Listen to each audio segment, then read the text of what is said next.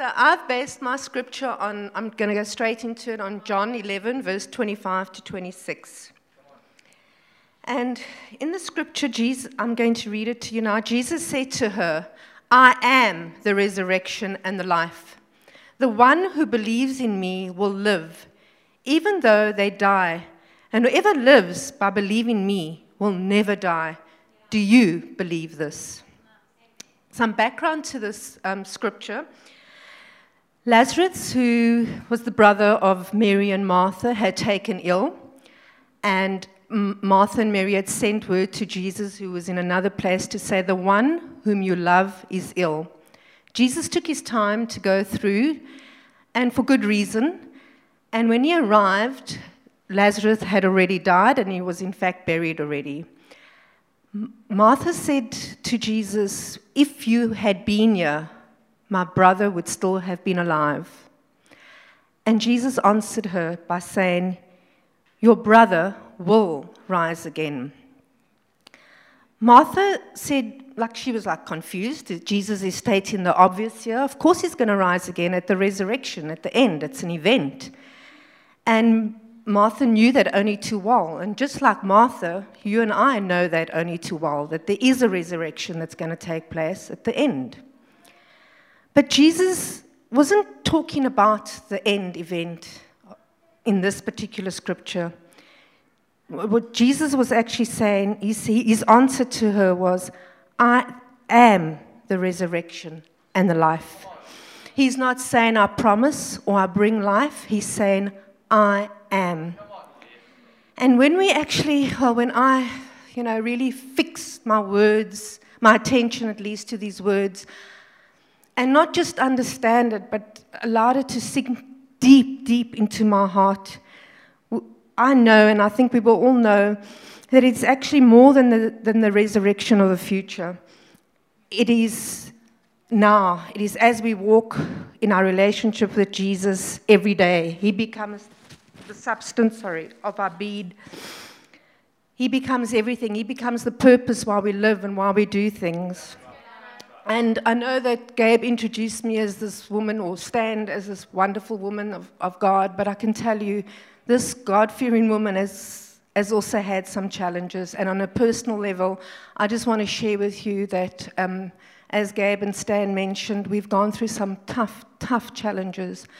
Uh, four years ago, I'll just give you the sequence of it if I can remember it in order. Four years ago, um, Stan was retrenched. He got retrenched in a comfortable job, just got retrenched. My dad had a severe heart attack. He was on just about to die, actually, and praise God, he's alive still. Our granddaughter, Madison, was born at 29 weeks. Doctors said that there was a chance, a very strong chance, that she was going to have cerebral palsy. They took a year before they gave her the all clear. And um, praise God, she's all clear. Stanley had two eye retina detachments over a period of two years. That was crazy. Uh, we lost a very close family member suddenly of a heart attack. In fact, a few hours before that, we had lunch together, and a few hours later, he died. And he was like a brother to Stan. So I'm not telling you all this so that you can feel sorry for me. That's not why I'm telling you this, because God says in this world we will have trouble. And I, and I do know that in this room there are people that are facing some hectic times some even much worse than what we've gone through. And if you aren't facing those hectic times right now, you have faced it before, or you're going to face it because it's, it's life. And I chose to deal with this in, well, I chose to actually, I allowed the enemy, I gave the enemy permission to actually, you know, kill the power of the resurrection in me. I went through a terrible place, and I suppose not many of you know because I'm quite can be quite of an introvert at times. I went through a place where I was discontent, a place of despair, a place of, you know, something's going to happen. I had fear, like you will not believe. Fear gripped me because I was expecting something bad to happen all the time. Something, what's going to happen? It's just going to be bad. It's just going to be bad. And then I would say to myself, you know, it's okay because the resurrection is going to come at the end And that's what I was living for the resurrection at the end, the future event. And um, the fear, like if that I was going to lose a loved mem- uh, um, one of my um, family members, or Stan would go out and he was a little bit too long, and I'd phone him, Where you? Where you? I'd be shaking, nervous, you know. And I don't even think my sister or family members knew everything what I was feeling because I just kept it quiet. And I, it was just uh, not a good place.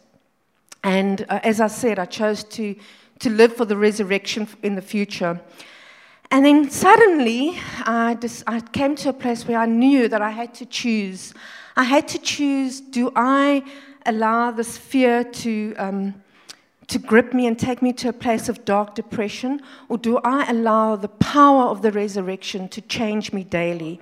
Because the resurrection, I realize also now I know the resurrection happens daily, every day. Every day the resurrection happens. It doesn't happen in the future only, but it happens every day. And I had to make that choice and, and choose daily to renew my mind. And I, I really bold, make the word uh, daily bold and and because that is something you have to do. Because the resurrection is a daily thing we have to daily choose. And it's i haven't got it all together. Um, we are still going through some challenges stan and i but at least I'm, i choose daily to stand in the resurrection of our lord.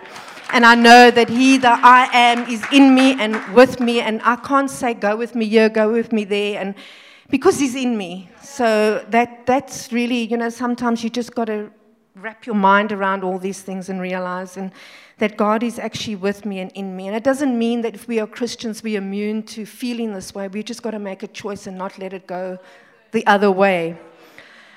And John MacArthur, he's a famous uh, American preacher. He wrote this quote once, and I really, this really, really, really, really spoke to me. The resurrection is the ground of our assurance. It is the basis of our future hopes, and it is the source of power in our daily lives, here and now. It gives us courage in the midst of trials and hope in the midst of the world's darkness. And I love that. And I, there was a movie called The Greatest Story Ever Told. It was an old movie, so I don't know if any of you have heard from it. It was produced in 1965.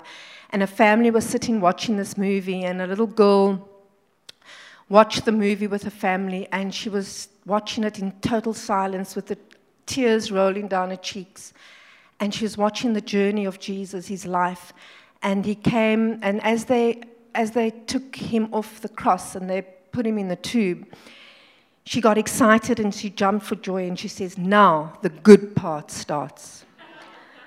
so, what our Holy Spirit does for us today is only possible as a result of the resurrection, the good part. And because every day is Resurrection Day, the testimony continues. Thank you.